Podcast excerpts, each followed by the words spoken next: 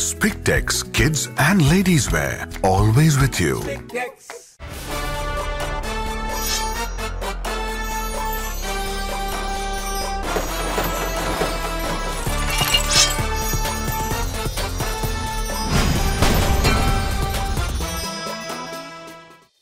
இரண்டாயிரத்து நான்காம் ஆண்டு அக்டோபர் எட்டாம் தேதி தருமபுரி மாவட்டம் பாப்பிரெட்டிப்பட்டி அடுத்த பாடி என்ற இடத்தில் ஆம்புலன்ஸ் வந்தபோது திடீரென அது நிறுத்தப்பட்டது அதிலிருந்து வெளியேறி இரண்டு பேர் இடுகிடுவென ஓட அந்த வாகனம் மீது சரமாரியாக துப்பாக்கி குண்டு மழை பொழியப்பட்டது.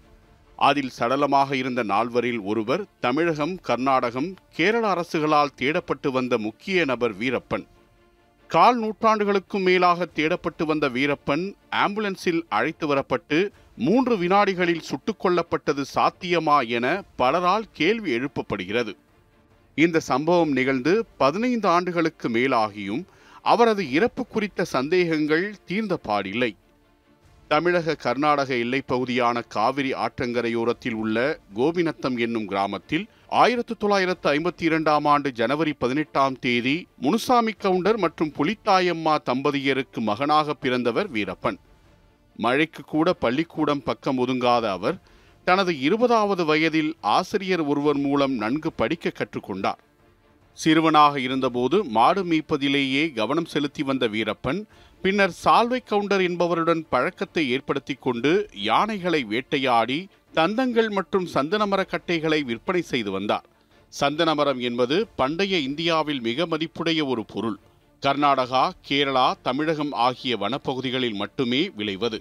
திப்பு சுல்தான் காலத்தில் போர்களுக்கு நிதி வேண்டும் என்ற நோக்கில் சந்தனமரம் வளர்ப்பு தேசியமயமாக்கப்பட்டு அதற்காக மைசூர் மெட்ராஸ் மாகாண அரசுகளால் ஆயிரத்து எழுநூற்று தொன்னூற்று இரண்டில் சட்டம் இயற்றப்பட்டது.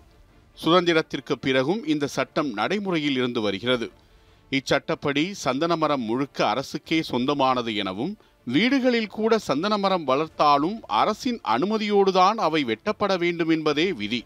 சந்தன மரக்கட்டைகளின் மதிப்பை நன்கு அறிந்த வீரப்பன் தமிழகம் கர்நாடகம் கேரளா மாநிலங்களையொட்டிய மேற்கு தொடர்ச்சி மலையில் சந்தன மரங்களை வெட்டி அதனை விற்பனை செய்து கோடிக்கணக்கில் பணம் சம்பாதித்தார். வீரப்பன் ஒரு கட்டத்தில் ஆட்களை கடத்தி பணம் கேட்டு மிரட்டி வந்தார். தனது நிபந்தனைகளை கடத்தப்பட்டவர்களின் உறவினர்களுக்கு கேசட் மூலம் அனுப்புவது அவரது பாணி.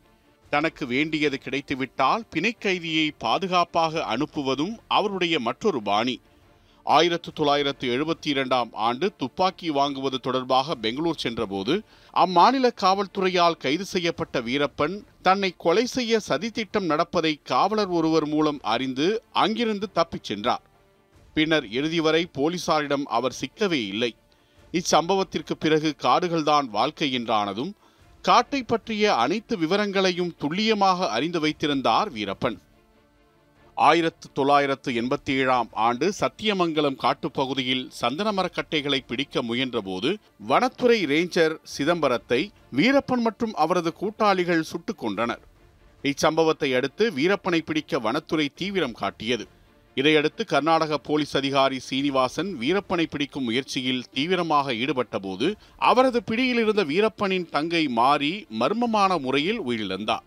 இதனால் கடும் சினம் கொண்ட வீரப்பன் தனது சகோதரர் அர்ஜுனன் மூலம் போலீஸ் அதிகாரி சீனிவாசனை காட்டுக்கு அழைத்து வந்து சுட்டுக்கொன்று அவரது தலையை துண்டாக அறுத்து எறிந்தார். இந்த சம்பவத்திற்கு பின்னரே வீரப்பன் என்ற பெயர் வெளியுலகிற்கு தெரிய தொடங்கியது. வீரப்பனின் குற்றச்செயல்கள் தொடர்ந்து வெளிவர தமிழக கர்நாடக அரசுகள் அதிரடிப்படைகளை நியமித்து அதற்காக கோடிக்கணக்கில் செலவுகளும் செய்தன. இரு மாநில அதிரடிப்படைகளும் கூட்டாக பல ஆயிரம் கிலோமீட்டர் பறந்து விரிந்து கிடக்கும் மேற்கு தொடர்ச்சி மலைகளில் தேடுதல் வேட்டையை நடத்தின. இந்த தேடுதல் நடவடிக்கையில் அப்பாவி மழைவாழ் மக்கள் பலரும் பாதிக்கப்பட்டதாக குற்றச்சாட்டு எழுந்தது. இந்தியாவையே உலுக்கிய வாச்சாத்தி வன்கொடுமை சம்பவம் இந்த காலகட்டத்தில்தான் நிகழ்ந்தது. இச்சம்பவம் தமிழக வனத்துறையின் வரலாற்றில் கருப்பு அத்தியாயமாக இன்று வரை பார்க்கப்படுகிறது. வீரப்பனின் கூட்டாளிகள் என கூறி அப்பாவி மக்கள் பலரை கொன்று மழைவாழ் மக்களின் விவசாய நிலங்களை அதிரடிப்படையினர் சேதப்படுத்தியதாக குற்றச்சாட்டு எழுந்தது. ஆயிரத்து தொள்ளாயிரத்து தொன்னூற்று ஓராம் ஆண்டு காவிரி பிரச்சனை எழுந்தபோது தமிழக எல்லையில் வசிக்கும் பெண்கள் பலரை கர்நாடக வனத்துறையினர் வன்கொடுமை செய்து கொலை செய்ததாக குற்றச்சாட்டு எழுந்தது. இது தொடர்பாக தமிழக காவல்துறையிடம் புகார் அளித்தும் நடவடிக்கை எடுக்கவில்லை என கூறி பாதிக்கப்பட்டவர்கள் வீரப்பனிடம் முறையிட்டதாக கூறப்படுகிறது. இந்நிலையில் அதே ஆண்டு தமிழக கர்நாடக எல்லையில் உள்ள ராமாபுரம் காவல் நிலையத்தில் புகுந்து ஏழு போலீசாரை வீரப்பன் சுட்டுக் கொன்றார் தமிழ் பெண்களை வன்கொடுமை செய்ததற்காகவே காவல் நிலையத்தில் புகுந்து தாக்குதல் நடத்தியதாக வீரப்பன் நக்கீரன் இதழுக்கு பேட்டி அளித்தார். வீரப்பன் உள்ளபோது காவிரி பிரச்சனை இந்த அளவுக்கு இருந்ததில்லை எனவும் ஒக்கனேக்களுக்கு சொந்தம் கொண்டாடி வாட்டாள் நாகராஜ் உள்ளிட்டோர் குரல் கொடுக்க அச்சப்படுவார்கள் என எல்லையோர மக்கள் தெரிவிக்கின்றனர். மேலும் வீரப்பனால் எங்களுக்கு எந்த பாதிப்பும் இல்லை எனவும் தமிழக கர்நாடக அதிரடிப்படையினரால் தான் தங்களுக்கு தொந்தரவு எனவும் மலைவாழ் மக்கள் குற்றம் சாட்டுகின்றனர். வீரப்பனை பிடிக்க ஆயிரத்து தொள்ளாயிரத்து தொன்னூற்று ஓராம் ஆண்டு தமிழக கர்நாடக கூட்டு அதிரடிப்படை எஸ்பியாக கோபாலகிருஷ்ணன் நியமிக்கப்பட்டார். இவர் வீரப்பனை உயிருடன் பிடிக்கும் வரை திருமணம் செய்து கொள்வதில்லை என்று சபதமேற்று அதற்கான முயற்சியிலும் ஈடுபட்டார். ஒரு சமயம் வீரப்பன் கோபாலகிருஷ்ணன் இடையே கடும் வார்த்தை போர் ஏற்பட்டது.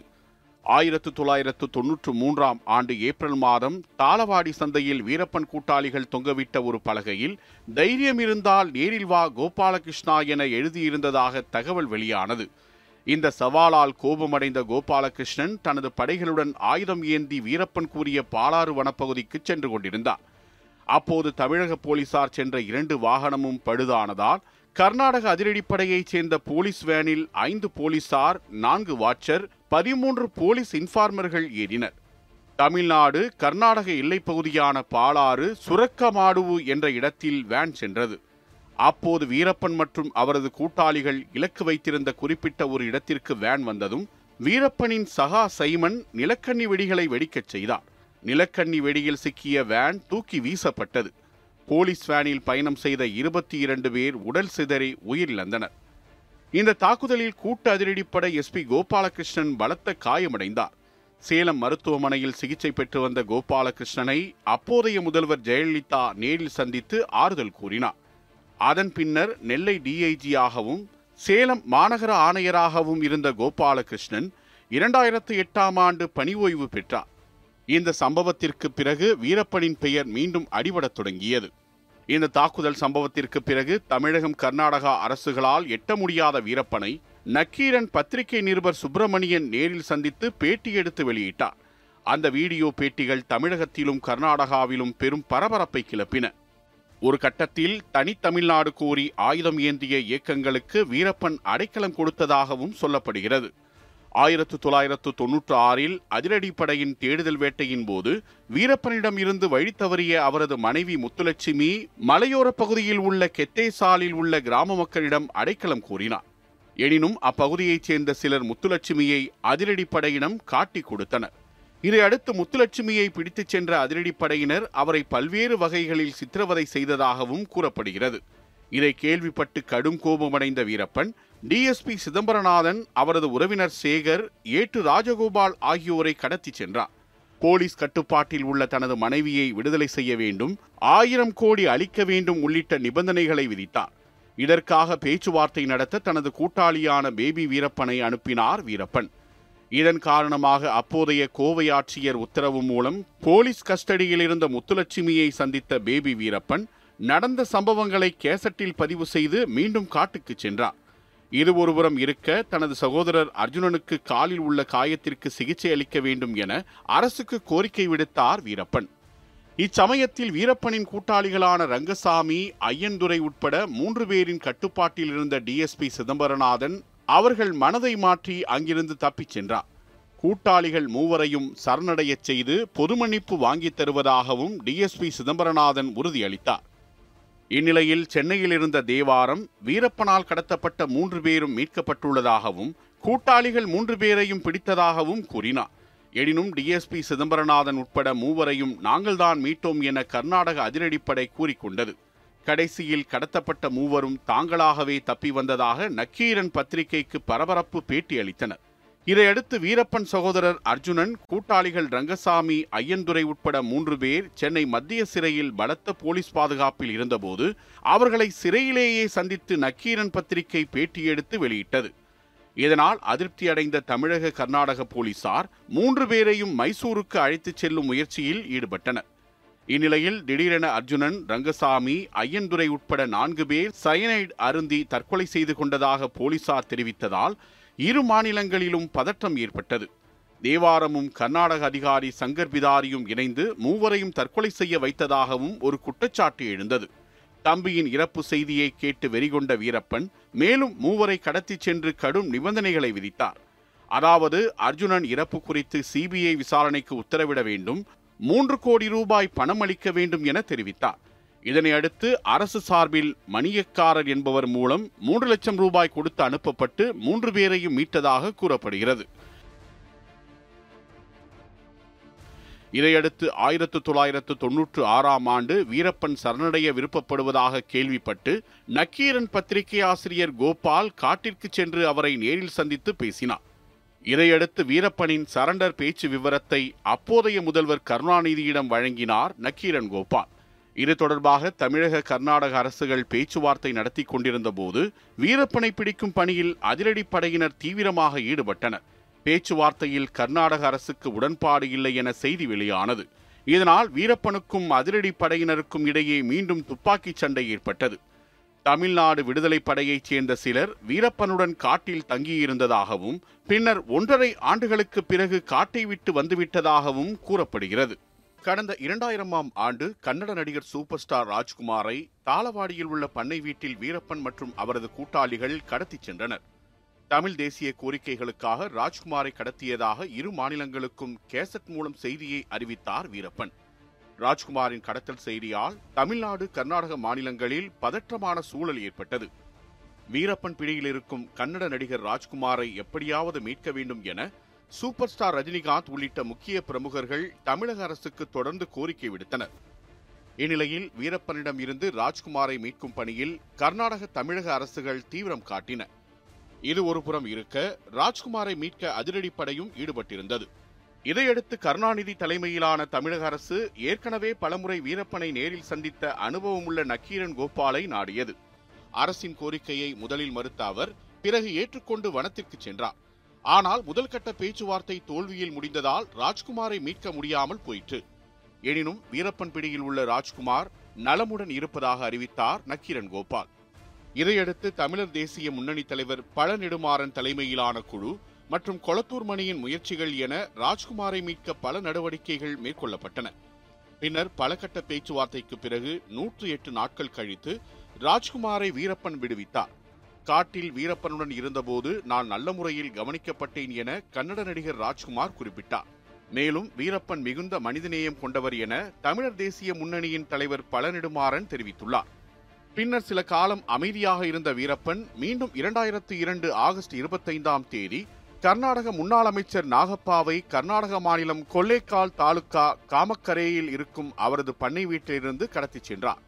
கடத்திச் செல்லப்பட்ட நாகப்பாவை மீட்க கர்நாடக சிறையில் இருக்கும் கொளத்தூர் மணியை தூதராக அனுப்ப வேண்டும் என்று இரு மாநில அரசுகளுக்கு கேசட் மூலம் தனது நிபந்தனையை தெரிவித்தார் வீரப்பன். இந்நிலையில் கொளத்தூர் மணியை தூதராக அனுப்ப நீதிமன்றத்தின் தாமதத்தை காரணம் காட்டி கர்நாடக அரசு தட்டி கழித்து வந்தது. எனினும் நாகப்பாவை மீட்க கர்நாடக அரசு அலட்சியம் காட்டி வருவதாக செய்திகள் வெளியாகி கொண்டிருந்தன. பின்னர் நூற்றாறு நாட்களுக்கு பிறகு வீரப்பனிடமிருந்து மற்றொரு கேசட் கர்நாடக அரசுக்கு வந்தது. அந்த கேசட்டில் தமிழ்நாடு அதிரடிப்படை தன் மீது கடந்த இரண்டு நாட்களுக்கு முன்பு தாக்குதல் நடத்தியதாகவும் அப்போது ஏற்பட்ட துப்பாக்கிச் சண்டையில் நாகப்பாவுக்கு காயம் ஏற்பட்டதாகவும் தெரிவிக்கப்பட்டிருந்தது. இதன் காரணமாக நாகப்பாவை விட்டுவிட்டு நானும் தனது கூட்டாளிகளும் அங்கிருந்து தப்பிச் சென்று விட்டதாகவும் கேசட்டில் குறிப்பிடப்பட்டிருந்தது. நாகப்பா செங்கடி வனப்பகுதியில் இருப்பதாகவும் கர்நாடக அதிரடிப்படையை அனுப்பி மீட்டுச் செல்லுங்கள் என அந்த கேசட்டில் தெரிவிக்கப்பட்டிருந்தது. இதனால் வீரப்பன் பிடியில் இருந்த நாகப்பா நூற்று ஆறு நாட்களுக்கு பிறகு விடுதலையானார் என்று முதலில் செய்தி வந்தது. இதனையடுத்து சில மணி நேரத்தில் நாகப்பாவை கர்நாடக மாநிலம் செங்கடி வனப்பகுதியில் தேடிச் சென்றபோது அவர் இறந்து கிடந்தது கண்டுபிடிக்கப்பட்டதாக கர்நாடக அதிரடிப்படை தெரிவித்தது. நாகப்பாவை வீரப்பன் தான் சுட்டுக் கொன்றதாக தமிழக அதிரடிப்படையைச் சேர்ந்த தேவாரம் தெரிவித்தார். இதை திட்டவட்டமாக மறுத்த வீரப்பன் மீண்டும் அரசுக்கு ஒரு கேசட்டை அனுப்பி நாகப்பாவை நான் கொல்லவில்லை எனவும் தமிழக அதிரடிப்படைதான் சுட்டுக் கொன்றது எனவும் தெரிவித்தார். இதையடுத்து நாகப்பா மரணம் குறித்து சிபிஐ விசாரணைக்கு உத்தரவிட வேண்டும் என கன்னட அமைப்புகள் இன்று வரை வலியுறுத்தி வருகின்றன. பின்னர் வால்டர் தேவாரம் ஓய்வு பெறவே சிறப்பு அதிரடிப்படை ஐஜியாக விஜயகுமார் ஐபிஎஸ்ஐ நியமித்தது ஜெயலலிதா தலைமையிலான தமிழக அரசு. இவர் வீரப்பனை பிடிக்க பல்வேறு யூகங்களை வகுத்தார். ஒரு கட்டத்தில் வீரப்பன் கண் பிரச்சனையால் அவதிப்பட்டு வந்ததாகவும் இதனால் அதிரடி படையுடன் துப்பாக்கிச் சண்டையில் ஈடுபடுவதில் அவருக்கு சிரமம் ஏற்பட்டதாகவும் கூறப்பட்டு வந்தது. இந்நிலையில் வீரப்பன் காட்டில் உள்ளவரை பிடிக்க இயலாது என நன்கு உணர்ந்த அதிரடிப்படை அவரை காட்டிலிருந்து வெளியே அழைத்து வந்து கொள்ளும் முயற்சிகளில் ஈடுபட்டது.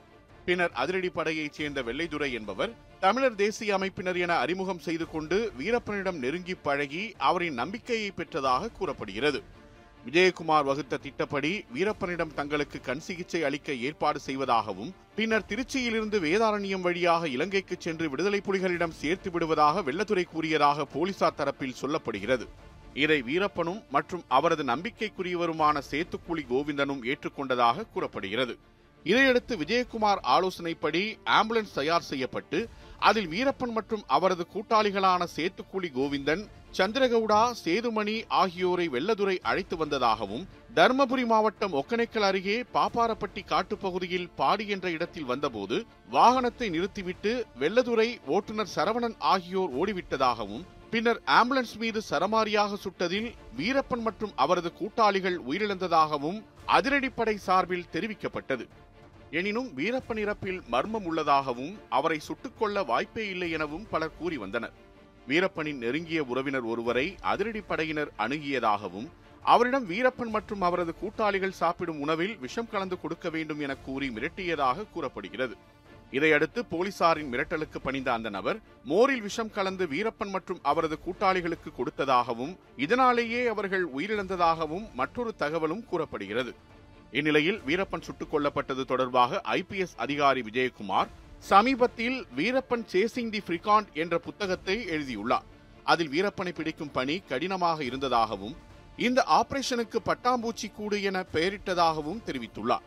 ஒரு காலகட்டத்தில் கண் சிகிச்சைக்காக காட்டிலிருந்து மருத்துவமனைக்கு வரவேண்டிய கட்டாயம் வீரப்பனுக்கு இருந்ததாகவும் இதை அறிந்த நாங்கள் அவரை பிடிக்க வலை விரித்தோம் என புத்தகத்தில் கூறியுள்ளார்.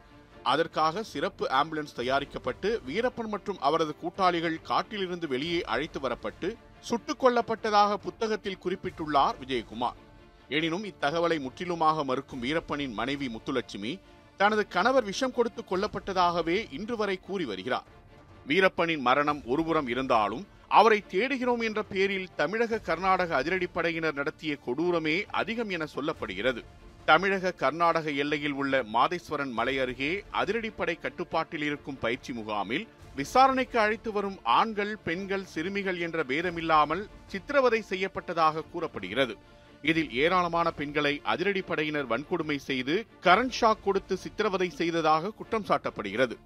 மலைவாழ் மக்கள் சித்திரவதை தொடர்பான குற்றச்சாட்டை கண்டறிய தமிழக கர்நாடக அரசுகள் சார்பில் கடந்த ஆயிரத்து தொள்ளாயிரத்து தொன்னூற்று ஒன்பதாம் ஆண்டு நீதிபதி சதாசிவம் தலைமையில் விசாரணை ஆணையம் அமைக்கப்பட்டது.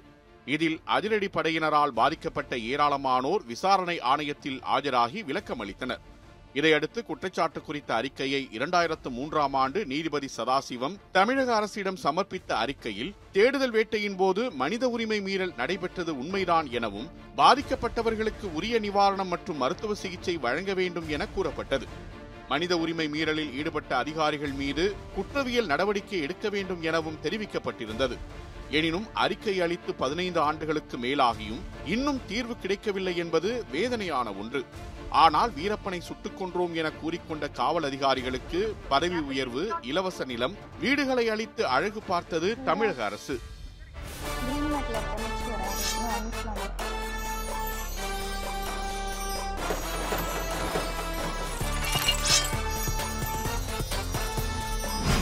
Spictex Kids and Ladies Wear. Always with you.